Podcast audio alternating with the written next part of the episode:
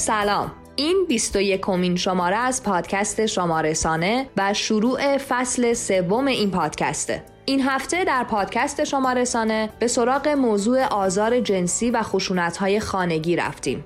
من شیما عرب به همراه همکارانم میزبان شما در این پادکست هستم.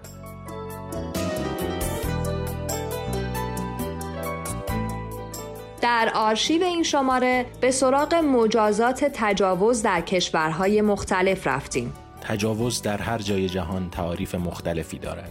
تعاریفی که در هر دوره از تاریخ تغییراتی کرده. اما در مفهوم مشترک تجاوز به معنی آمیزش یا مقاربت جنسی است که بدون رضایت فرد و از سمت شخص متجاوز به او تحمیل شده باشد. در جوالدوز این شماره از مصادیق آزار در محیط کار گفتیم. های تلفنی و پیامکی خارج از عرف در ساعات کاری و غیر کاری نوعی خشونت جنسی محسوب میشه. بعضیا یه جوری در ارسال این پیامک ها مصمم هستن که اگه اینترنت و دکل های مخابراتی هم قطع بشن بازم با چاپار و پیک موتوری پیغامشون رو به همکارشون میرسونن. نکشیمون مصمم.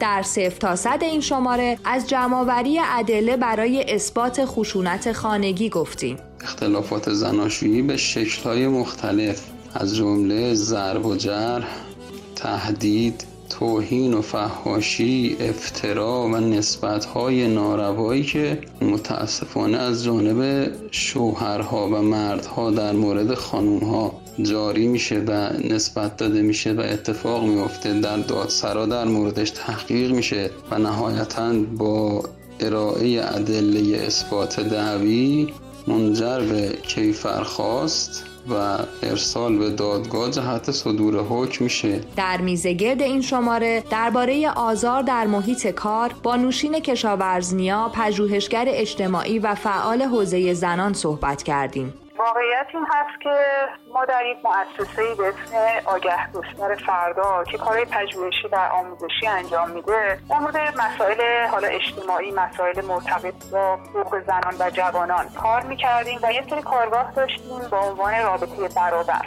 و در اون کارگاه بود یعنی رابطه برابر با که برای اینکه بتونیم جوانها رو تشویق بکنیم از روش هایی که استفاده بکنن که واقع نه خشونت باشه و کیفیت رابطه هاشون رو داره اونجا بود که با روایت های مواجه شدیم که زنهای شاغل برامون گفتن از آزار و اذیت ها و خشونت هایی که توی محل کار باهاش مواجه بودن در روایت ویژه از ترومای تجاوز گفتیم تروما رو بشناسیم تصادف، حوادث طبیعی، مرگ عزیزان و تجاوز نمونه هایی از تروما هستند. یعنی ضربه های شدید روانی که ناگهانی اتفاق میافتند.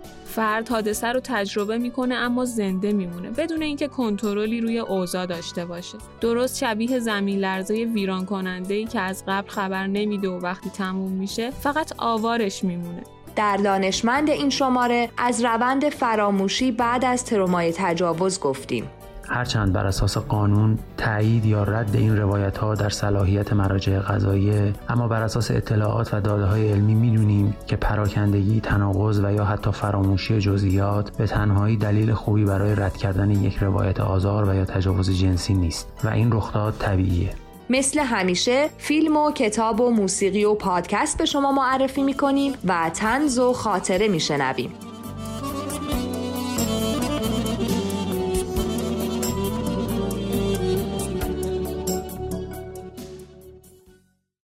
در چند خط امروز به سراغ کتاب هزار خورشید تابان نوشته خالد حسینی رفتیم. چند خط رو با صدای کیانا سعیدیان بشنویم.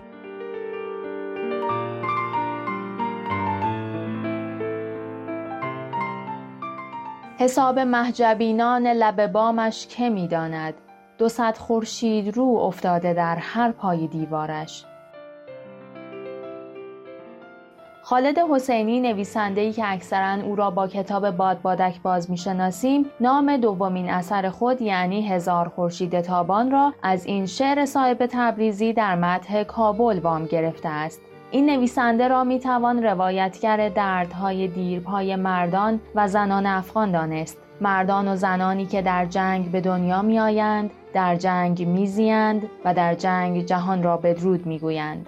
این نویسنده و پزشک افغان که از سال 1980 به همراه خانوادهش با آمریکا پناهنده شده داستان این کتاب را از یک سفر الهام گرفته است زنانی را در کشورم دیدم که همراه با کودکانشان از کنار دیوارها با شتاب عبور می کردند. زنان برقع پوشی که درست مثل خورشید در پس ابر ماندند. دوست داشتم بدانم در این سی سال در مسیر تندباد سرنوشت افغانستان چه بر آنها گذشته است. همانجا بود که تصمیم گرفتم داستانی درباره زنان سرزمینم بنویسم. خورشیدهای تابانی که در پس برقعها پنهان ماندند. من در بادبادک باز داستان پدران و پسران افغانستان را نوشتم و هزار خورشید ادای دینی به زنان سرزمینم است. خالد حسینی در این کتاب فراز و فرودهای پنجاه سال از تاریخ سیاسی افغانستان از زمان حمله کمونیست تا سقوط طالبان را روایت کرده و از زنان که قربانی اصلی این اتفاقات ناگوارند و در جامعه مرد سالارانه گرفتار شدند صحبت می کنند. این روایت تنها گوشه ای از دردهای بیپایان زنان رنج دیده است که درگیر تعرض، خودکشی، محکمه های صحرایی، زندگی در زندان و انواع خشونت و تحقیرها شدند و حتی اندک فرصتی برای لذت بردن از زندگی و مجالی برای ارائه توانایی هایشان نمییابند. هزار خورشید تابان روایت زندگی دو زن است. دو زنی که زندگی آنها را در کنار یکدیگر و در معرض نگاه مردی قرار می دهد که نگاهش تجسم نگاه خشن و زن ستیزی است که زنان افغان با آن بیگانه نیستند. مریم دختر نامشروع یک بازرگان افغان و لیلا دختر نازپرورده یک روشنفکر افغان دو زنی که به رغم آغازهای متفاوت سرنوشتی مشترک پیدا می کنند. این رمان در جوان سال 2007 برای دست کم سه هفته پرفروشترین رمان آمریکای شمالی شد.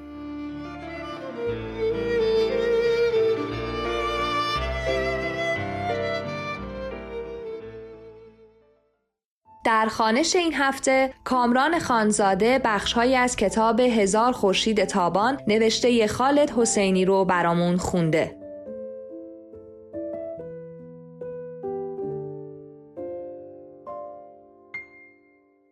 مریم پنج ساله بود که اولین بار کلمه حرامی را شنید. پنج شنبه روزی بود حتما همین روز بود چون مریم یادش میآمد که مثل هر پنج شنبه آرام و قرار نداشت و حواسش پرت بود آخر پنج شنبه ها جلیل به کلبه می آمد. مریم برای وقت گذرانی تا لحظه دیدار او از میان علف هایی که در محوطه باز تا زانویش می رسید و موج می زد گذشت. یک صندلی را زیر پا گذاشت و سرویس چایخوری چینی مادرش را پایین آورد. این سرویس چایخوری تنها یادگاری ننه مادر مریم بود که از مادر خود به ارث برده بود. ننه در دو سالگی مادرش را از دست داده بود. او هر تکه از این چینی سفید آبی را با آن برامدگی های منحنی ظریف با آن مهره ها و گل های داوودی نقاشی شده و اجده های روی جاشکری که برای دفع شر کشیده بودند را با دقت نگهداری می کرد. همین تکه سرویس از لای انگشت های مریم لغزید روی کف پوش چوبی کلبه افتاد و شکست وقتی ننه این ظرف را دید صورتش گر گرفت و لب بالایش لرزید و چشمهایش هم چشم تنبل و هم چشم سالم با نگاهی سرد بیان که پلک بزند به مریم دوخته شد. نگاه ننه چنان دیوانه وار بود که مریم ترسید مبادا باز جن در تن مادرش حلول کرده باشد. اما از جن اثری نبود. این دفعه نه. به جای آن ننه هر دو مچ مریم را گرفت. او را به طرف خود کشید و از لای دندانهای به هم ساییده گفت ای حرامی فسقلی دست و پا چلفتی این هم اجر من برای آن همه صبر و تحمل؟ حرامی فسقل حیف نان ارث برباد ده. مریم آن روز معنای این کلمه را نفهمید. معنای کلمه حرامی حرامزاده را نمی‌دانست. سنش هم آنقدر قد نمی‌داد که بی انصافی را دریابد و بفهمد به وجود آورنده حرامی مقصر است نه خود حرامی که تنها گناهش به دنیا آمدن است. مریم از لحن ننه حدس زد که حرامی بودن چیز زشت و نفرت انگیزی است. مثل حشره مثل سوسک های گریزپایی که ننه همیشه ناسزاگویان میروفت و از کلبه بیرون میریخت. مریم بعدها که بزرگتر شد فهمید. طرز ادای این کلمه بود که مریم را وامی داشت گزش آن را بیشتر حس کند. نه چندان گفتنش که انگار چون توفی به سویش پرتاب می‌شد. آن وقت فهمید که منظور ننه این است که حرامی چیزی است ناخواسته و او مریم آدم نامشروعی است که هرگز حق ادعای مشروع بر چیزهایی را ندارد که دیگران دارند. چیزهایی مثل عشق خانواده خانه و پذیرش.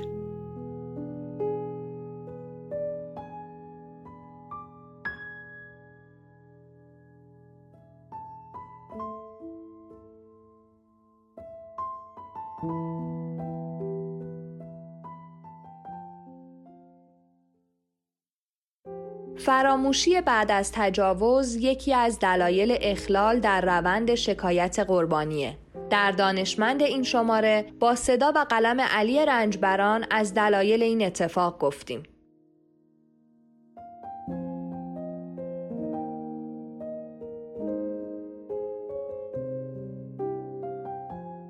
در هفته های گذشته موضوع آزار و اذیت جنسی و تجاوز ابتدا فضای مجازی فارسی رو در نوردید و سپس به رسانه های رسمی و در نهایت اقدامات قانونی کشیده شد. اما یک مسئله که شاید توجه شما رو هم به خودش جلب کرده باشه جنس برخی از روایت های منتشر شده بود. روایت هایی گاهن پراکنده نامنسجم فاقد جزئیات دقیق و یا حتی متناقض. ویژگی هایی که دستاویزی شد برای رد کردن این روایت ها از سوی ادهی و یا اصطلاحا مچگیری از دروغگویی راوی. هرچند بر اساس قانون تایید یا رد این روایت ها در صلاحیت مراجع قضاییه اما بر اساس اطلاعات و داده های علمی می‌دونیم که پراکندگی تناقض و یا حتی فراموشی جزئیات به تنهایی دلیل خوبی برای رد کردن یک روایت آزار و یا تجاوز جنسی نیست و این رخداد طبیعیه. قبل از اینکه به این موضوع بپردازیم خوب اینو به خاطر داشته باشیم که درک غلط عموم افراد جامعه از ماهیت خشونت جنسی باعث تنگتر شدن فضا برای قربانی ها و افزایش احساس شرم، گناه و خودسرزنشی در اونها میشه. و یکی از جنبه های این درک غلط اینه که انتظار داشته باشیم قربانی جزئیات دقیقی از اتفاق ارائه بده. پژوهش ها نشون میده حتی افرادی که با شواهد غیرقابل انکار ادعاشون در دادگاه در مورد آزار دیدن جنسی اثبات شده غالبا از به خاطر آوردن جزئیات ناتوان بودند. جزئیاتی مثل ساعت دقیق و حتی روز دقیق اتفاق و خیلی چیزهای دیگه. انواع خشونت جنسی شامل تجاوز برای شخص قربانی حکم یک تروما یا زخم روانی جدی رو داره. و ما می‌دونیم خاطرات مرتبط به این آسیب های روانی در مغز به شکل دیگری و متفاوت از خاطرات روزمره به خاطر سپرده و یا تنظیم میشن. معمولا اونچه را که میشنویم می‌بینیم بو و مزه و یا از نظر جسمی حس می‌کنیم و به طور کلی هر آنچه با حواس پنجگانه دریافت می‌کنیم جزئیات یک خاطره رو می‌سازند همه این جزئیات با هم و در معناسازی یک واقعه برای ما رمزگذاری و باعث میشه از یک واقعه معمولی جزئیات دقیق به خاطر بیاریم و بتونیم ارتباط بین این جزئیات رو برقرار و تصویری کلی و بزرگ از خاطره به یاد بیاریم. اما وقتی در موقعیت استرسا مثل صحنه خشونت جنسی قرار می‌گیریم مغز ما در ترشح شدید های استرس قوطه‌ور میشه و در نتیجه تمرکز بر هسته مرکزی اتفاقات به جای های سازنده جزئیات بالا میره. چون به طور غریزی برای فرار از موقعیت خطرناک ما به این تمرکز نیاز داریم و این به بهای از دست رفتن اون تصویر بزرگتر با جزئیات دقیق تموم میشه. مثلا ممکنه لباس و یا حتی جزئیات دقیق ظاهر فرد متجاوز رو اگر که غریبه باشه به خاطر نیاریم. چون اصلا تمرکزمون روی این چیزا نبوده. این اتفاق از دید تکاملی هم منطقیه. وقتی ما به خطر میفتیم بهتره برای نجات به اونچه ما رو در لحظه به خطر انداخته توجه کنیم تا تصویر بزرگتر و روابط منطقی جزئیات. و این برای بقای ما ضروریه. در واقع از دید تکاملی ما جزئیات منطقی رخدادها رو قربانی بقا می‌کنیم. همینطور می‌دونیم که در چنین رخدادی بخش شناختی مغز ممکنه از کار بیفته و شخص ارتباطش رو با واقعیت از دست بده و کرخ بشه. یک پژوهش نشون داده کسایی که بیشتر دچار این حس کرخی میشن بیشتر و بیشتر خاطراتشون تکه پاره و نامنسجمه.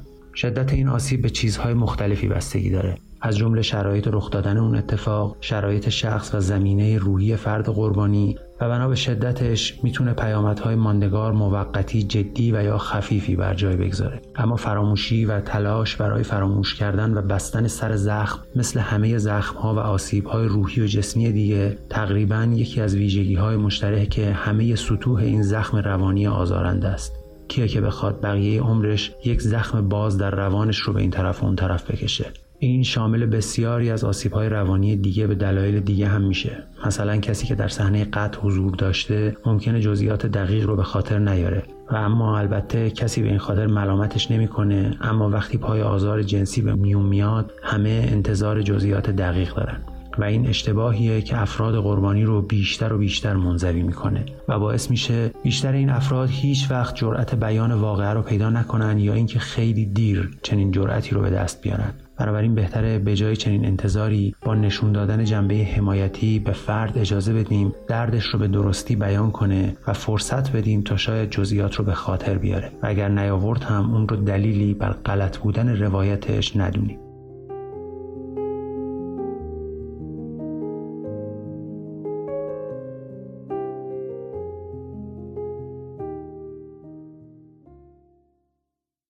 شاید داشتن یه فهرست از آزار در محیط کار باعث بشه به رفتارهامون بیشتر توجه کنیم. جوالدوز رو با قلم مهدیسا سفریخواه و صدای محمد حسین رمزانی بشنویم.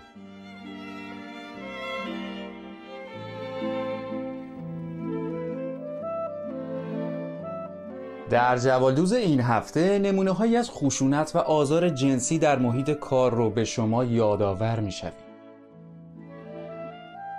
های تلفنی و پیامکی خارج از عرف در ساعات کاری و غیر کاری نوعی خشونت جنسی محسوب میشه. بعضیا یه جوری در ارسال این پیامک ها مصمم هستن که اگه اینترنت و دکل های مخابراتی هم قطع بشن بازم با چاپار و پیک موتوری پیغامشون رو به همکارشون میرسونن. نکشیمون مصمم. کاش تو همه حوزه های زندگیت انقدر سخت گوش باشی.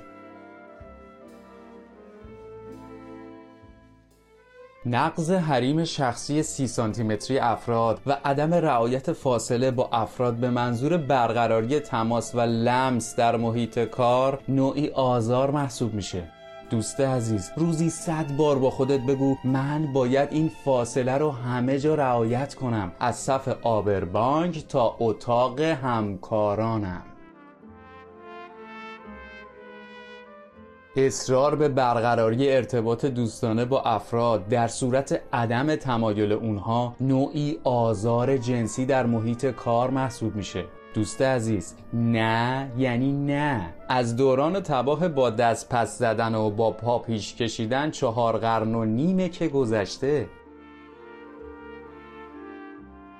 هر گونه تماس و لمس ناخواسته با افراد نوعی آزار جنسی در محیط کار محسوب میشه. بعضیا یه جوری تو محیط کار با همه در تماسن که هر دو ثانیه یه بار باید افسر بیاد و کروکی صحنه تصادف بکشه. دوست عزیز چه در دوران کرونا چه غیر از اون فاصله اجتماعی تو با ملت رعایت کن. تماشای آزار کلامی و خشونت دیگران در محیط کار مشارکت در جرمه. وقتی می‌بینیم کسی مورد آزار در محیط کار قرار می‌گیره بیننده نباشیم. این کار متجاوز رو وقیه تر می‌کنه. ممکنه قربانی بعدی خود ما باشیم. شوخی جنسی با همکارانمون نوعی آزار جنسی در محیط کاره. این جوکایی که بعضیاتون تو محیط کار تعریف می‌کنید تو کتابای ایرج میرزا هم قفله. اینقدر به بهانه رسیدگی به کارها ملت رو به اتاقتون با درهای بسته نکشید. اونجوری که شما نگران کارید الان باید زیر مجموعه شرکت های ایلان ماسک می شدید نه یه شرکت ورشکسته که چکای برگشتیش افتاده دست شهر خراب در برخورد با فرد متجاوز سریح و قاطع باشیم. این قاطعیت در بسیاری از موارد مثل تلنگر عمل می‌کنه. اگر جواب نداد از طریق مراجع قانونی از رفتار فرد شکایت کنیم برای حفظ شغلمون به دیگران باج ندیم. منابع انسانی مرجع قابل اعتمادی برای رسیدگی به شکایت از این دسته. و اگر شکایت نادیده گرفته شد می‌تونیم از طریق مراجع دیگه اقدام کنیم. اسناد مربوط به آزار شامل چتها و فیلم های دوربین مداربسته و فیلم های گوشی و شواهد رو جمع آوری کنیم. تنبیه کردن متجاوزین باعث میشه امنیت به محیط های کاری برگرده. و در پایان دست از قربانی نکوهی برداریم. و شاید باورش برای خیلی آمون سخت باشه. اما در بحث آزار جنسی در هر مکانی تنها یک مقصر وجود داره. اون هم خود فرد متجاوزه.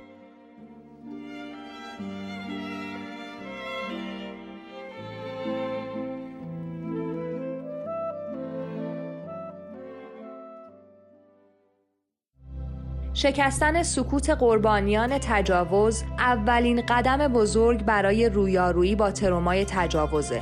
کاتالوگ این شماره رو به قلم اعظم بهروز و با صدای ندا کوهی بشنویم.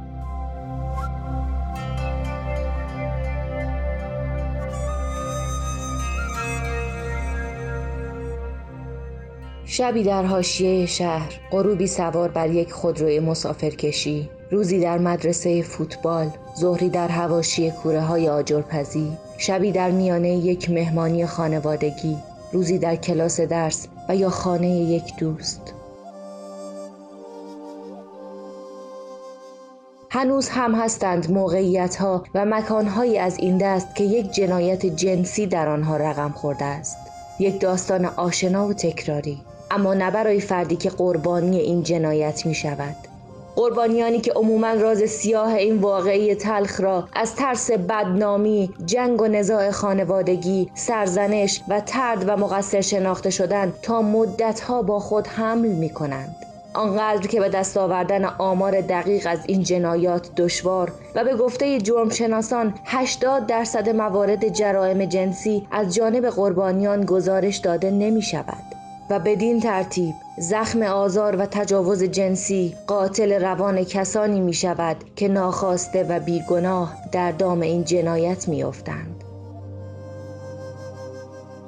به گفته روانشناسان آزار جنسی تنها یک جرم جنسی محسوب نمی شود بلکه یک جرم علیه انسانیت و شرافت انسانی است که سلامت روان فرد را مخدوش می کند و دنیا را جایی ناامن و خطرناک برای زیستن و چه کم است تعداد قربانیانی که حاضرند زخمشان را فریاد بزنند.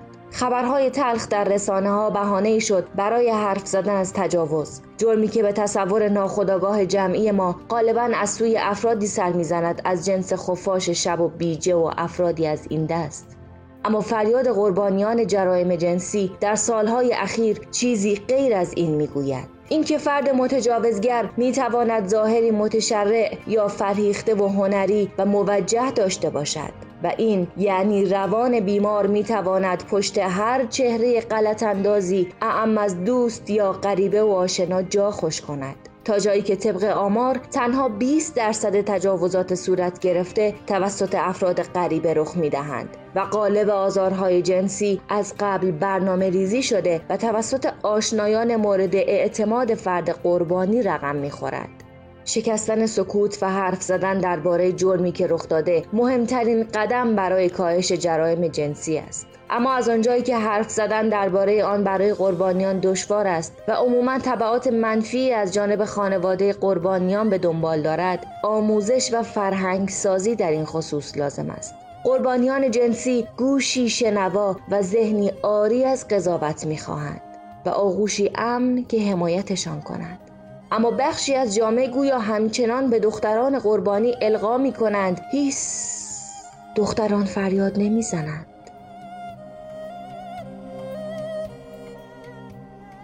طبعات این سکوت دخترانی خاموشند که دچار اثرات روانی چون استراب مزمن، افسردگی حاد، اختلال پس از سانحه، اختلال خواب، اختلال حافظه و تفکر خودکشی می شوند. اما طبق پژوهش های صورت گرفته تجاوز در گروه های سنی کودکان به خصوص دختر بچه ها بیش از سایر سنین است. و همچون گذشته این تصور که تنها دختران و زنان قربانی آزار جنسی هستند درست نیست و پسران و مردان نیز از این قاعده مستثنا نیستند. اگرچه اقدامات حمایتی و روانشناختی توسط خانواده و متخصصین حوزه روان برای بازیابی سلامت روان قربانیان آزار جنسی ضروری است اما مهمتر آن است که به سراغ پیشگیری برویم.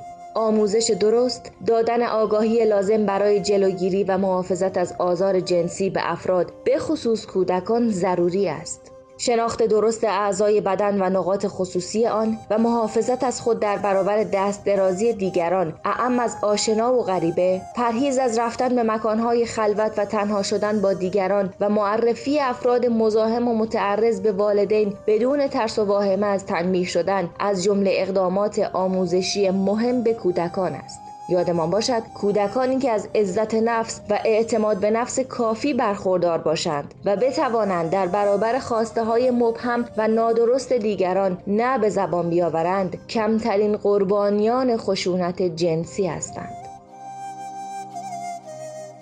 باید سکوت را بشکنیم و در مورد چگونگی همکاری مشترک برای پایان دادن به تجاوز جنسی در جامعه صحبت کنیم. چه صحبت درباره حقوق مدنی افراد چه جمعآوری کمک های مالی برای سازمان های حقوق زنان و کودکان چه پیوستن به اعتراضات علیه متجاوزین و حمایت از قربانیان همه این عوامل ما را مجبور می کنند که علیه فرهنگ تجاوز متحد شویم تا روزی برسد که دیگر شاهد قربانیان آزار جنسی نباشیم.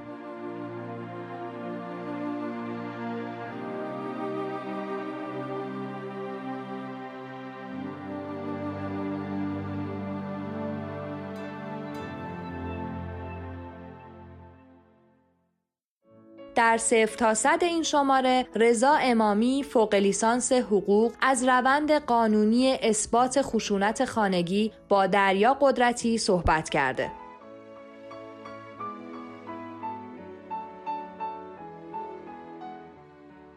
بارها شاهد بودیم که اختلافات زناشویی به شکل‌های مختلف از جمله ضرب و جرح، تهدید، توهین و فحاشی افترا و نسبتهای ناروایی که متاسفانه از جانب شوهرها و مردها در مورد خانومها جاری میشه و نسبت داده میشه و اتفاق میفته در دادسرا در موردش تحقیق میشه و نهایتا با ارائه ادله اثبات دعوی منجر به کیفرخواست و ارسال به دادگاه جهت صدور حکم میشه. در این موارد خب ادله اثبات دعوی مشخصه که معمولا در درجه اول شاکی به شهادت شهود استناد می‌کنه. در موارد ضرب و جرح خب نیاز به شاهد هست. و اگر شاهد به تعداد کافی نصاب شهادت در این موارد رعایت نشه و شاهد کافی وجود نداشته باشه بعضا به قسم کشیده میشه و شاکی برای اثبات ادعاش ناچار میشه که قسم بخوره. در مواردی که جراحت و صدمه بدنی از ناحیه مرد به زن وارد میشه خب مسلما پزشکی قانونی لازم هست در راستای تعیین دیه که مشخص بشه نوع آسیب نوع جراحت. در چه حدی هست یا اینکه اصلا ایراد ضربی بوده که منجر به جراحت نشده یا چرا جراحت داشته؟ در حد درجاتی که مورد جراحت در قانون مجازات اسلامی ما داریم از قبیل میزان عمق جراحت ها یا حتی منجر به شکستگی ها شکستگی استخوان ها مثلا. پزشکی قانونی صرفا میزان جراحت و آسیب وارده را مشخص می‌کنه و صرف داشتن گواهی پزشکی قانونی دلیل کافی برای اثبات ادعا نیست. حتما باید در کنار گواهی پزشکی قانونی شهادت شاهد استفاده بشه و مورد استناد قرار بگیره. ممکنه مثلا زن شاهدی نداشته باشه. یا شاهد به اندازه کافی نباشه و چیزی که در قانون ما هست شهادت زن رو نصف شهادت مرد حساب می‌کنن و در مقابل شهادت یک مرد باید دو تا شاهد زن داشته باشیم.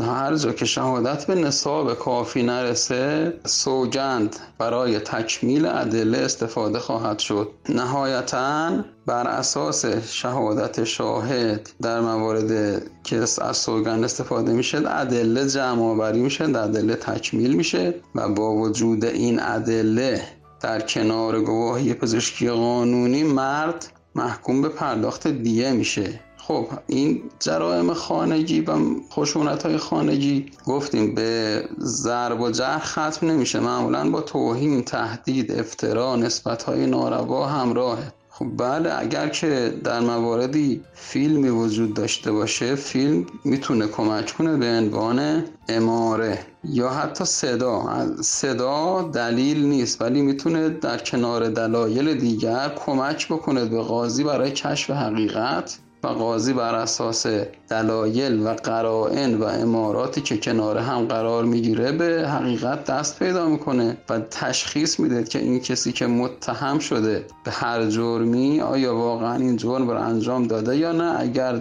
دلایل کافی بود این متهم مجرم شناخته میشه و با مجرم شناخته شدنش دادسرا از دادستان درخواست صدور کیفرخواست می‌کنه برای مجرم.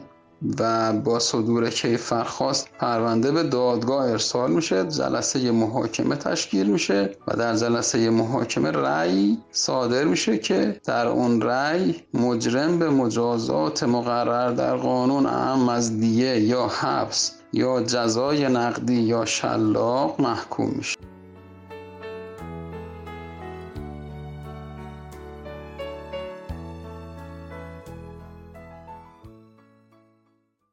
در بیگانه در خانه این قسمت از وقتی میگیم که خشونت خانگی دامن مدیران رو می‌گیره. آیتم تنز بیگانه در خانه رو با اجرای مهدیسا سفریخواه و محمد حسین رمزانی بشنویم.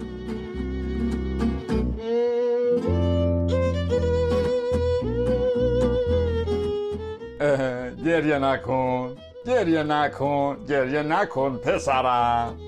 خب زنگ می‌زدی پلیسی کسی بیاد نجاتت بده. اینجور وقتا زنگ بزن به دوستات چهار تا انگشتتو جمع کن بهشون ندا بده. تحت خشونت خانگی هستی. وا مگه ویدئوشو ندیدی؟ باشه میگم مامانت برات بفرسته. از وقتی این علامت رو یاد گرفته دیگه نمیشه باهاش حرف زد. بهش میگم شام چی داریم؟ زنگ می‌زنه به دوستاش چهار تا انگشتشو خم می‌کنه. یه ساعت بعد ببینم پلیس ریخته دم در خونه. میگه من تحت خشونت خونگی ام هی میگم خانوم بذار به موقعش از این سیگنال استفاده کنی. انقدر بیمزدش نکن. گوش نمیده که. حالا من برات پول میفرستم. ببینم چه خاکی باید به سرمون بریزیم. باشه بابا جان. باشه باشه برو خداحافظ. چی شده؟ باز دعواش شده؟ من گفتم این زن واسه این بچه زن نمیشه. با خودم میره زنی رو می‌گیره که سه دوره قهرمان مسابقات بکس زنان شده. بعد آدم با این زن ازدواج می‌کنه بهش میگه حق نداری با دوستات بگردی. والا منم اگه یکی بهم بگه حق نداری با اینو بگردی می‌زنم لهش می‌کنم. ببین می‌فهمی؟ الان پسرتو زدن. باید ازش طرفداری کنی. ببین من خودم فمینیستم. می‌دونم کی و کجا از کی دفاع کنم. حالا چیکار می‌خواد بکنه؟ بازم می‌خواد طلاق بگیره. اینجوری که ما کل زندگیمونو باید هی بدیم برای ازدواج و طلاق این بچه. report ش نکنن حالا. چی پورتش نکنن؟ report دیگه بابا. منظورم اینه که پسش ندن بهمون. البته خب اگه برگرده خودم میرم صحبت می‌کنم. با دختر خواهرتون از اولم دلش به این پسره بود. بعد این بچه تو فامیل بمونه بهتره. بره بیرون فامیل قلدری می‌کنه می‌زنم با قمه نصفش می‌کنم تو فامیل خودمون افسارش رو می‌گیریم دستمون. ای بابا بابا خدا کنه report نشه فقط. report؟ مگه رفته تو صفحه مجازی خانومش فوش داده که report ش کنن؟ deport! بعدم چرا خواهرزاده من برادرزاده خودتو براش بگیر؟ بگیر چیه بابا؟ مگه می‌خواد لباس بخره؟ ببین این بچه حساسه. نیاز به کسی داره که درکش کنه. بابا بچه دست بزن داره. الان اگه اینجا بود تا حالا سه بار اعدامش کرده بودن. من میگم بیاد همینجا ور دل خودمون بمونه. حالا لزومی هم نداره با این روحیش ازدواج کنه.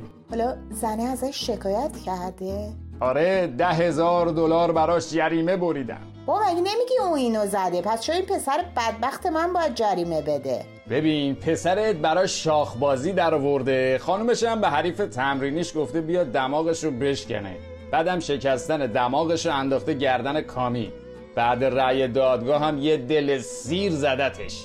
ای بابا چقدر بدبختم آخه من. خدایا چرا انقدر سیابختم من؟ از کجا بیارم هی خرج اینو بدم؟ تا این بورس سبز میشه من باید پول بدم پای گندای این بچه. ببین اینا همش از گور توست ها ای بابا به من چه؟ میگم اون زمینای بالا رو بفروشیم پولشو بدیم بره. من با یکی هم قبلا دربارش حرف زدم. یه ذره سندسازی می‌خواد فقط. باقیش حله. با کی حرف زدی؟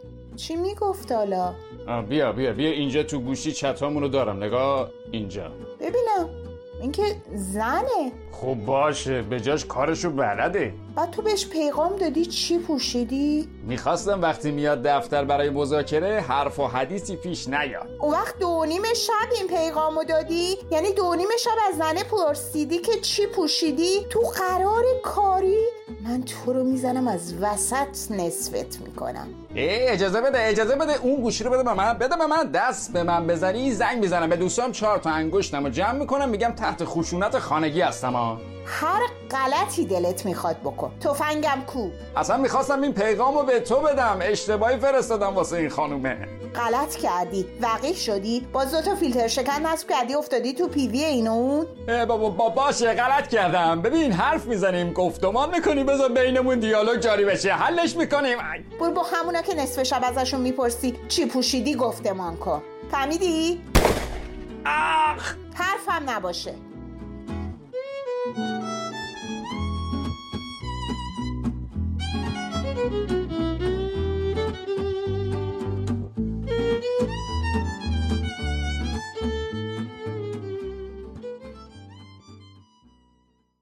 در میزگرد این شماره نوشین کشاورزنیا پژوهشگر اجتماعی و فعال حوزه زنان از راه انداختن وبسایت نه به آزار جنسی در محیط کار با مجید احمدی صحبت کرده.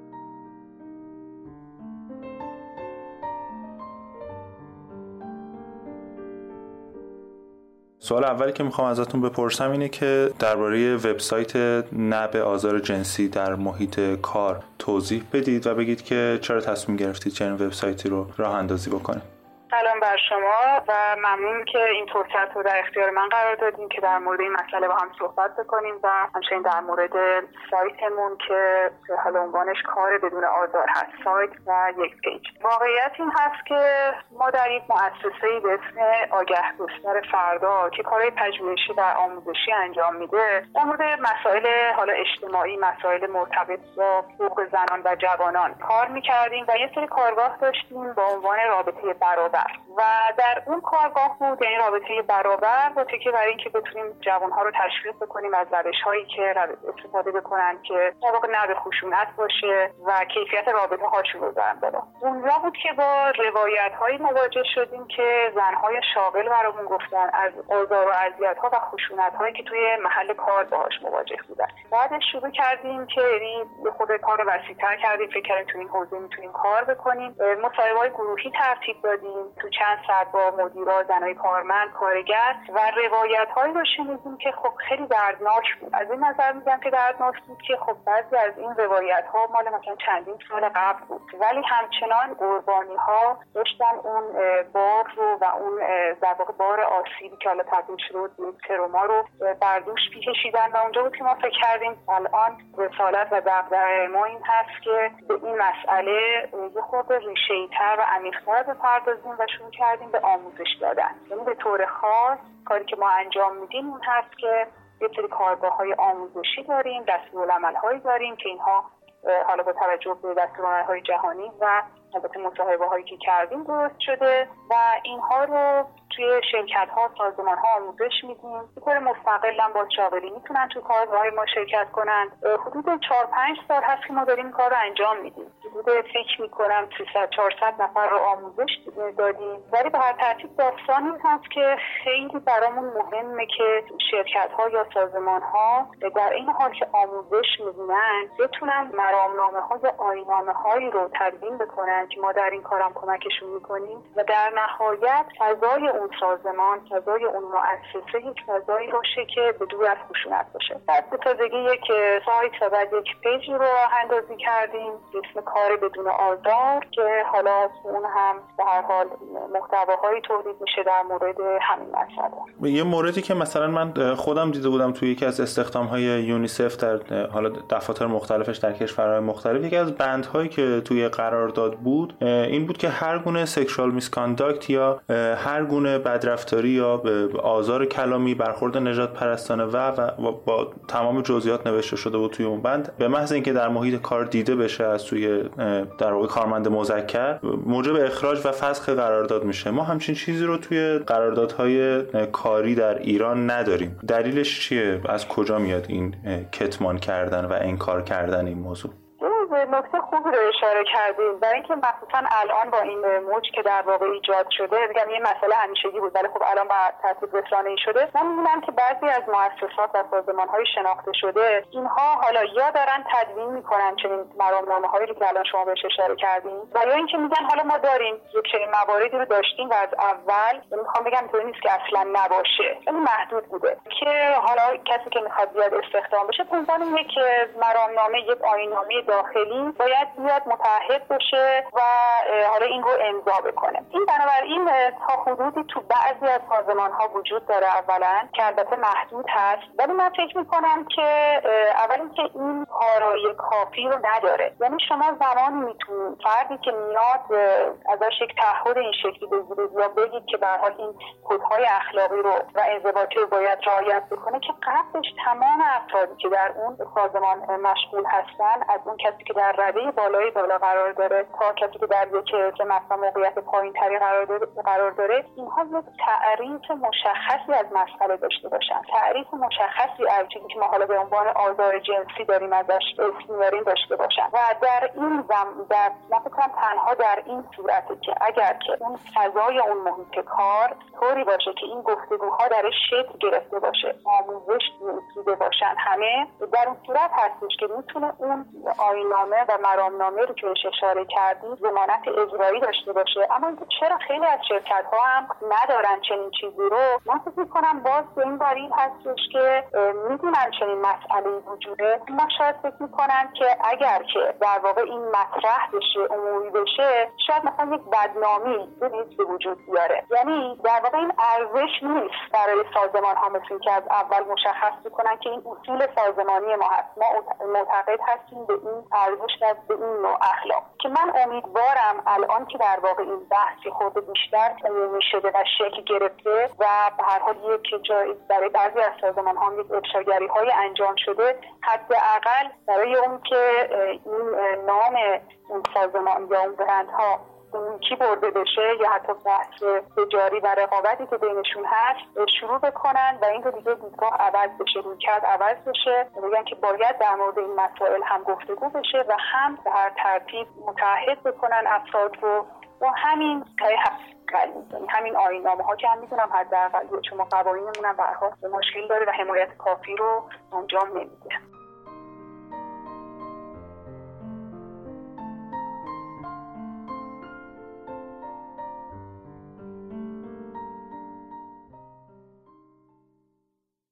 آرشیو این شماره به مقایسه مجازات ها و تعاریف تجاوز در کشورهای مختلف پرداخته. آرشیو به قلم ماعده کرامتی و با صدای فرید متینه.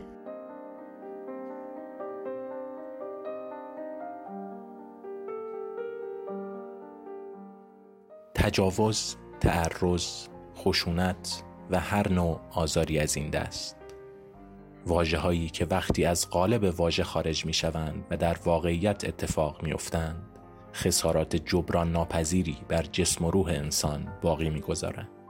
با نگاهی گسترده تر به آزار وحشتناکی به نام تجاوز در کشورهای مختلف جهان و نحوه برخورد با این معزل این قسمت آرشیو را پیش می‌بریم. تجاوز در هر جای جهان تعاریف مختلفی دارد. تعاریفی که در هر دور از تاریخ تغییراتی کرده.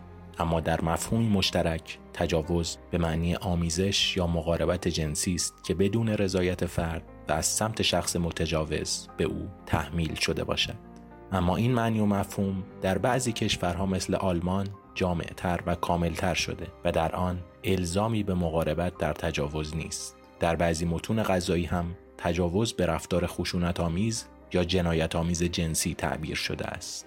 نکته مهم اما این است که آزار جنسی جرمی بین المللی است و هر کشور مجازاتی برای آن در نظر گرفته است. مصر به عنوان بدترین کشور برخورد کننده با این ناهنجاری شناخته می شود. در مصر بیش از 90 درصد زنان مورد آزار جنسی قرار می گیرند که آمار وحشتناکی است. در خیابانهای قاهره از پسر بچه 8 ساله گرفته تا پیرمرد 75 ساله برای زنان مزاحمت های جنسی ایجاد می کنند. آیا مصری ها زنان را فقط یک ابزار جنسی می دانند؟ عجیب این است که زنان آزار دیده اگر از نارضایتی خود صحبت کنند و شکایتی داشته باشند به شدت مورد سرزنش قرار می گیرند. سالها این عملهای متجاوزانه پیگرد قانونی نداشت و وضعیت روز به روز برای زنان سختتر می شد تا اینکه قانونی تدوین شد که برای شکایاتی از این دست یک تا سه سال مجازات یا در بعضی موارد جریمه 300 لیری برای فرد آزاردهنده در نظر گرفته شود. کنشگران حقوق بشر امیدوارند این قانون از شدت آزار و اذیت زنان مصری کم کند. در کشور فرانسه برای فرد متجاوز 30 تا 45 هزار یورو جریمه نقدی و دو یا سه سال زندان در نظر گرفته شده است. آمریکا نیز به عنوان یکی از کانونهای آزار جنسی شناخته می شود. این در حالی است که مجازات سختی برای این قانون شکنی در آمریکا وجود دارد. در این کشور جریمه نقدی 25 هزار دلاری در نظر گرفته شده است و حبس به دلیل این معضل ممکن است به حبس ابد هم برسد. در کشورهای عربی مجازات آزارهای جنسی سبکتر است. در عربستان سعودی فرد متجاوز حد اکثر به پنج سال زندان و پرداخت نیم میلیون ریال سعودی جریمه محکوم می شود که در بعضی موارد مجرمان از مجازات خود فرار می کنند یا به مجازاتی کمتر از آنچه استحقاقش را دارند محکوم می شوند. در میان کشورها سختترین مجازات را کشور چک دارد. در این کشور مجازات آزار جنسی اخته کردن فرد متجاوز با عمل جراحی یا روش های شیمیایی است. اما دختران و زنان افغان آنها در برابر آزار و اذیت جنسی خاموش میمانند و تحمل می‌کنند. اگر درباره آزار و اذیت ها صحبت کنند به محدودیت های خیلی بزرگتری دچار می شوند. در سالهای اخیر اقدامات زیادی برای توجه به آزار و اذیت زنان راه اندازی شده اما با این حال هیچ آمار رسمی درباره پرونده های آزار و اذیت زنان ثبت نشده است. یکی از اقداماتی که در این کشور برای کم شدن آزار و اذیت جنسی انجام شده، ازدواج اجباری، ازدواج زیر سن قانونی و ترویج چند همسری است و اینها شاید ناخواسته به عمق فاجعه دامن بزنند.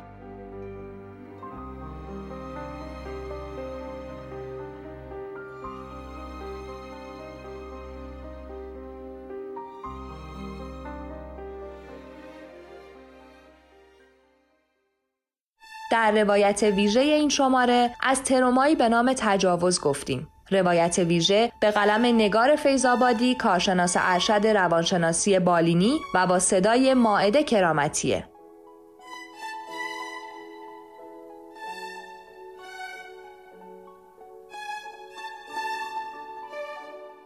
ما رویدادهای تروماتیک رو خیلی کم می‌شناسیم طوری که شاید اونا رو با دعواهای روزمره مقایسه کنیم و با گفتن جمله اینم یه مشکلیه مثل بقیه مشکلات زندگی از فرد آسیب دیده توقعهای نابجایی داشته باشیم. در این قسمت از پادکست شما رسانه با تروماهایی مثل تجاوز جنسی، انتظارات اطرافیان و مسائل مهم دیگه آشنا میشیم. تروما رو بشناسیم. تصادف، حوادث طبیعی، مرگ عزیزان و تجاوز نمونه هایی از تروما هستند. یعنی ضربه های شدید روانی که ناگهانی اتفاق میافتن. فرد حادثه رو تجربه می‌کنه اما زنده میمونه بدون اینکه کنترلی روی اوضاع داشته باشه. درست شبیه زمین لرزه ویران کننده ای که از قبل خبر نمیده و وقتی تموم میشه فقط آوارش میمونه. تجاوز هم روان فرد رو به لرزه در میاره و موقع رفتن احساس امنیت رو با خودش می‌بره. به قول دونالد وینیکات روانشناس تروما فاجعه ایه که فرد آسیب دیده از اون میترسیده اما حالا براش اتفاق افتاده است حالا شخص میمونه و تنش زیادی که برای مقابله با اون امکانات روانی کمی داره کابوس های مکرر، استراب، تمایل به کنارگیری از دیگران تعدادی از نشونه ها هستند. این افراد گاهی برانگیختگی زیادی رو تجربه می‌کنن و دچار مشکلاتی مثل از جا پریدن و مشکل در تمرکز میشن. هیچ بعید نیست که آسیب دیدگان تجاوز همراه با کرختی عاطفی از هر خاطره‌ای که به تروما مربوط باشه اجتناب کنن. یادمون نره که پای یک خاطره وحشتناک وسطه و به همین دلیل های قدرتمند میانجیگری می‌کنن تا اون حادثه دلخراش به سطح آگاهی نیاد. شاید این بار تصویر ماجرا در قالب فلشبک ها و افکار مزاحم از راه برسه و به آرامش فرد در بیداری یا خواب راحت اون ضربه بزن. انگار با هر پلک زدن واقعه پیش چشماش ظاهر میشه. همینقدر آزاردهنده و سمج. کوچکترین نشونه مربوط به اتفاق می‌تونه تدایی کننده کل ماجرا باشه. گاهی یه رنگ خاص کافیه تا تصاویر آزاردهنده تو ذهنش ورق بخورن. از دو سر طیف یعنی فراموشی تا تجربه مجدد حادثه که بگذریم به احساس شرم، گناه، خشم، اختلالات جنسی، مشکلات جسمانی و حتی افکار خودکشی و افسردگی می‌رسیم. شما به عنوان اطرافیان تمام علامت ها رو نمی‌بینید. گاهی ممکنه افراد بعد از تجربه تجاوز هیچ علامت چشمگیری نداشته باشن و به زندگی عادی خودشون ادامه بدن و بعد از چند سال تازه بتونن فارغ از انکار با زخمهای روانیشون مواجه بشن. اما کسی که آسیب دیده چه کاری از دستش برمیاد؟ یه اقدام مؤثر تو ساعتهای اولیه تماس با اورژانس اجتماعی با شماره 123 است. روانشناسا در زمانهای اولیه بعد از تجاوز گفتگوهای تخصصی با فرد آسیب دیده انجام میدن و با مداخله در بحران از آسیبهای بعدی پیشگیری می‌کنن. هر چقدر که زمان کوتاهتر بشه کمک ها هم موثرتر میشن. پس به جای چند سال بعد در روزهای اول مراقبت از خودتون رو به حد اکثر برسونید و از روان درمانی های فوری کمک بگیرید تا نشونه ها مزمن نشن. در موقعیت های خطرناک مغز ما سه واکنش رو پیش می‌گیره. حمله، گریز و فریز شدن. گاهی به دلیل شدت خطر نمی‌تونیم فرار کنیم و نه حمله. انگار خشک یا فریز میشیم. حالا فرد آسیب دیده خودش رو سرزنش می‌کنه که چرا واکنشی نشون نداده. سرزنش نکردن کار سختیه اما هر چقدر شخص بتونه بار سرزنش ها رو کم کنه بیشتر به خودش کمک کرده. همه انسان ها برای شنیدن روایت تجاوز ظرفیت و مهارت ندارن پس چه بهتر که آسیب دیده ها با هر کسی حرف نزنند پزشک، روانپزشک و از همه مهمتر روان درمانگرها جزو بهترین امدادگران به حساب میان. مسئولیت ما چیه؟ اما مایی که در جایگاه دوست و مردم عادی هستیم باید تلاش کنیم دوز سرزنشگری هامون رو کم و کمتر کنیم. چراهای آزاردهنده ما خودشون یه زخم دوباره ما گمون می‌کنیم درد بزرگ گوینده رو می‌فهمیم ولی واقعا نمی‌دونیم. پس نگیم که دردت رو می‌فهمم. سعی کنیم فعالانه گوش کنیم. بدون قضاوت، کنجکاوی و اضافه گویی فقط روند روایت رو تسهیل کنیم. گوینده حق داره فقط درباره بخشهایی حرف بزنه که خودش می‌خواد. فقط یک شنونده ناشیه که میگه زودتر همشو بگو خودتو خلاص کن. زیادی سخت می‌گیری. کافیه بگی تا راحت بشی. جمله هایی مثل اگه اون روز نمی رفتی، اگه از خودت دفاع می کردی، اگه جذابیتات کمتر بود، اون وقت این اتفاق نمی افتاد، مثل یه شلاق به روان فرد ضربه می‌زنه. اگه کمکی از دستمون برمیاد بی اقراق و بیدرنگ به آسیب دیده تجاوز بگیم. بگیم که کنارش هستیم و کمکش می‌کنیم. یادمون نره کسانی که تجاوز و تجربه کردن انسانهای معمولی هستند که فقط تجربه غیرعادی و سختی داشتن. پس هرگز قربانی های مادام العمر رو منفعل نیستن و همچنان می‌تونن روی سرنوشت خودشون تأثیر بذارن. ما هم مسئولیم کنارشون بمونیم و بیدریق حمایت کنیم.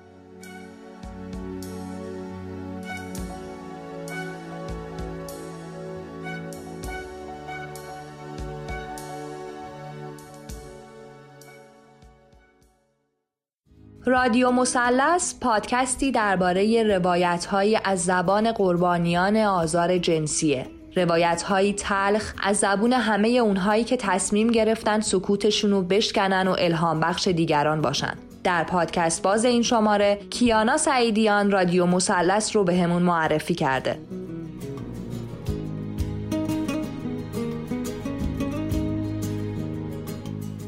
اگر خانواده های ایرانی متوجه بشن فرزندشون مورد آزار جنسی قرار گرفته چطور عمل می‌کنن؟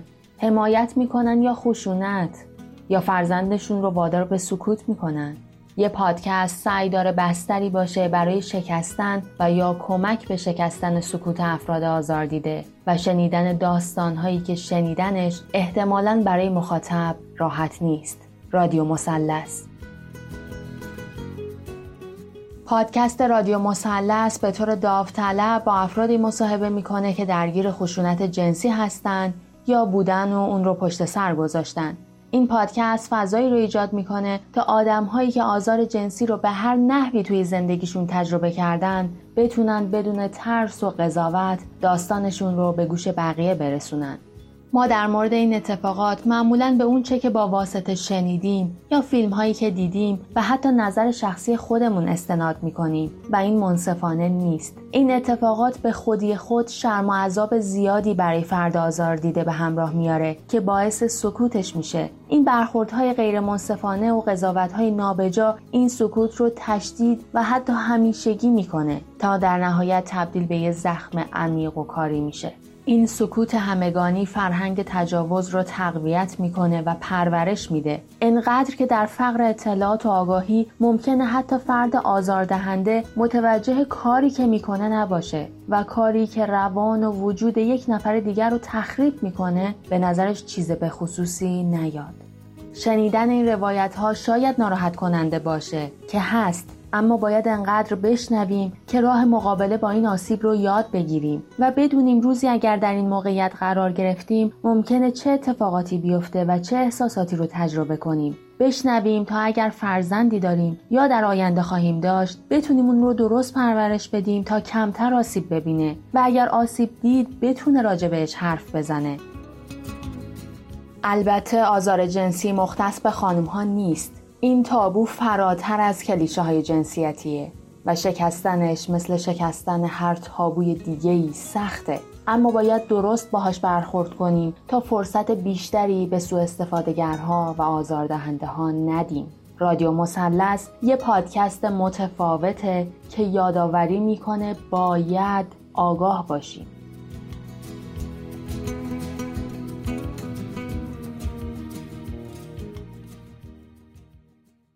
در سازباز این هفته به سراغ ادیت پیاف خواننده فرانسوی رفتیم. سازباز رو با قلم و صدای پریسا ایرانی میشنویم.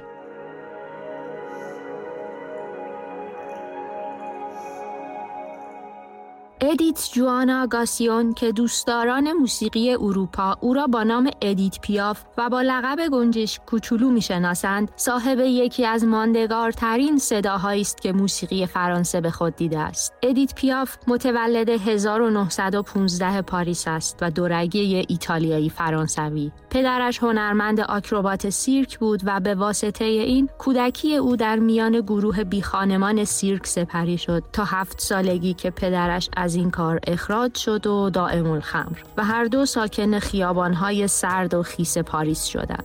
مادرش هم که درگیر اعتیاد بود آنها را تنها گذاشت و تا مدتها خانه ادیت هفت ساله و پدرش تلی از زباله و کارتون بود تا زمانی که او برای کسب درآمدی ناچیز از همان سن کم شروع به آواز خواندن در کوچه و خیابان کرد. مدتها زندگیش به همین سبک و سیاق گذشت و صدای رسا و شیوای او از خیابانهای کثیف و دود گرفته پایین شهر پاریس و کافه های شبانه به گوش می رسید تا روزی که یکی از تهیه کننده های موسیقی اروپا نتوانست بی تفاوت از کنار این صدا بگذرد و چراغ روشن مسیر موفقیت ادیت پیاف جوان شد. پله های موفقیت به سرعت طی شد و شهرتش با سفر به آمریکا به همراه خواننده ها و تهیه کننده های به نام آن روزها و برگزاری کنسرت شیبی صعودی داشت. روزهای نخست زندگی جدیدش را با ازدواجی ناموفق آغاز کرد و غم از دست دادن دختری دو ساله را تجربه کرد. با پخش شدن عکس و صدای او در محافل هنری سر و کله مادرش نیز پیدا شد که برای خرج اعتیاد از او اخاذی می کرد. سالها بعد به گفته خودش مرد رویاها و عشق واقعیش را پیدا کرد. اما پیش از مراسم ازدواج نامزدش در راه پاریس سوار بر هواپیمایی شد که به دلیل سانحه هوایی هیچگاه به مقصد نرسید و ادیت را بیش از پیش غرق در افسردگی کرد. به دنبال یک تصادف رانندگی ادیت پیاف آرامش و تسکین درد و رنجش را در مورفین پیدا کرد رفیقی که خیلی هم به او مجال زندگی نداد و در چهل و هفت سالگی حنجره طلایی او را ساکن قبرستان پرلاشز پاریس کرد ادیت پیاف در جریان اشغال پاریس آهنگ زندگی به رنگ صورتی را برای همشهریانش خواند که همچنان نام این ترانه یادآور او و صدای پر از زندگی اوست.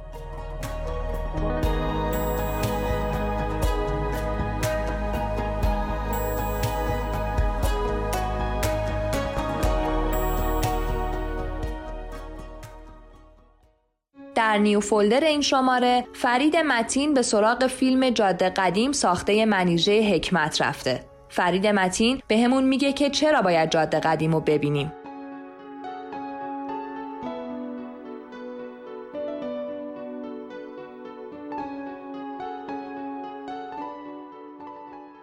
منیژه حکمت جاده قدیم رو سال 1396 نوشته و کارگردانی کرده. داستان فیلم از چهارشنبه سوری آغاز میشه و تا چند روز بعد از نوروز ادامه پیدا می‌کنه.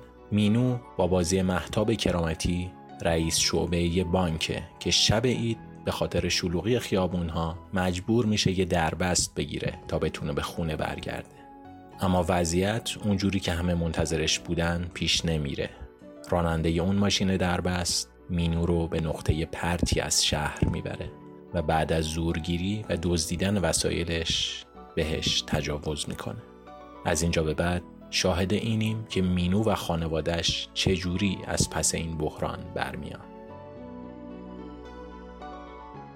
فیلم بخش زیادی از زمان خودش رو به نحوه مواجهه مینو با واقعه رخ داده اختصاص میده. مینو بعد از این تروما از مواجهه با شوهرش با بازی آتیلا پسیانی میترسه و از اون عبا داره و حتی شبها هم ترجیح میده کنار اون نخوابه. یا اینکه وسواس تمیزی می‌گیره و دائم خودش رو یا یه جایی از خونه رو میشوره و تمیز می‌کنه و برای مقابله با ماجرا ذهنش شروع می‌کنه به یه واکنش ناخودآگاه روانشناختی. انکار. مینو اتفاق رخ داده رو انکار می‌کنه تا بتونه به این شکل برش غلبه کنه. البته میشه گفت این ایده ها خیلی پرورنده نمیشن و می‌شد با پرداخت بهتری معنای بیشتری پیدا کنن. منیژه حکمت بعد از ده سال دوری از فیلم سازی با موضوع مهمی سرشاخ شده. موضوعی که در سالهای قبل هم نظایر پوران درخشنده و اسقر فرهادی باهاش تب آزمایی کرده بودن. موضوعی که متاسفانه جامعه ما هم به شکل وسیعی مبتلا بهشه.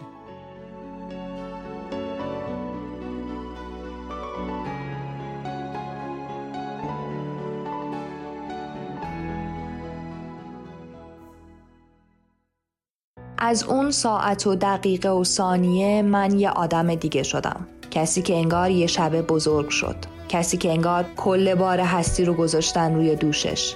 کسی که توی تنهایی بارها و بارها خودش رو مقصر دونست و هزار تا آیا و اما و اگه ردیف کرد تا سناریوی اون روز تلخ و عوض کنه. خیلی طول کشید تا از زبون بقیه شنیدم که مقصر نیستم. اولین بار این جمله رو از زبون روانشناسم شنیدم و بعد کم کم انگار تو دهن همه مردم شهر پیچید. من هنوز اون بغض عجیب و همراه خودم دارم اما حالا گاهی دربارش حرف می‌زنم و همه خشم و نفرتم رو بیرون میریزم. من هنوز وقتی به اون شب که دستاش بالا اومدن و با همه وجود کوبیده شدم به دیوار فکر می‌کنم درد عجیبی توی قلبم میپیچه. من از اون روزا با کسی حرف نمی زدم و همین باعث می شد که اون برای به زیر کتک گرفتن من انگار مصممتر بشه. از وقتی جرأت کردم و دردام و فریاد زدم انگار یه قدم بزرگ به عقب برگشت. اما همیشه همه چیز به همین سادگی نیست. فرجام همه داستانهای تجاوز و تعرض شکستن سکوت نیست. اما همه این داستانهای من هم همینطور یعنی یه قدم بزرگ به سمت درک تعلمات روحی قربانیان تجاوز و تعرض و خشونت خانگی برداشتیم.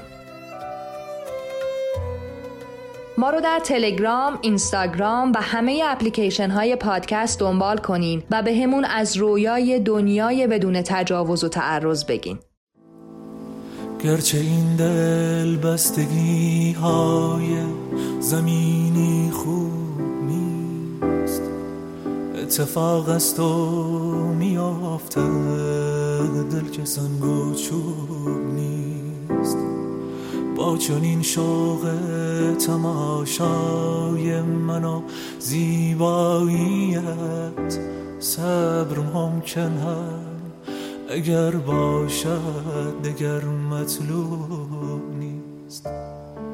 کفر عشق آمیز شیطان عبرت آموز هم است گرچه در نزد شما جز بنده ای مغزوب نیست. نیست مولانا جهان است شمس تبریزی پر است. تشن جانی کو وگر نه قهدی محبوب نیست.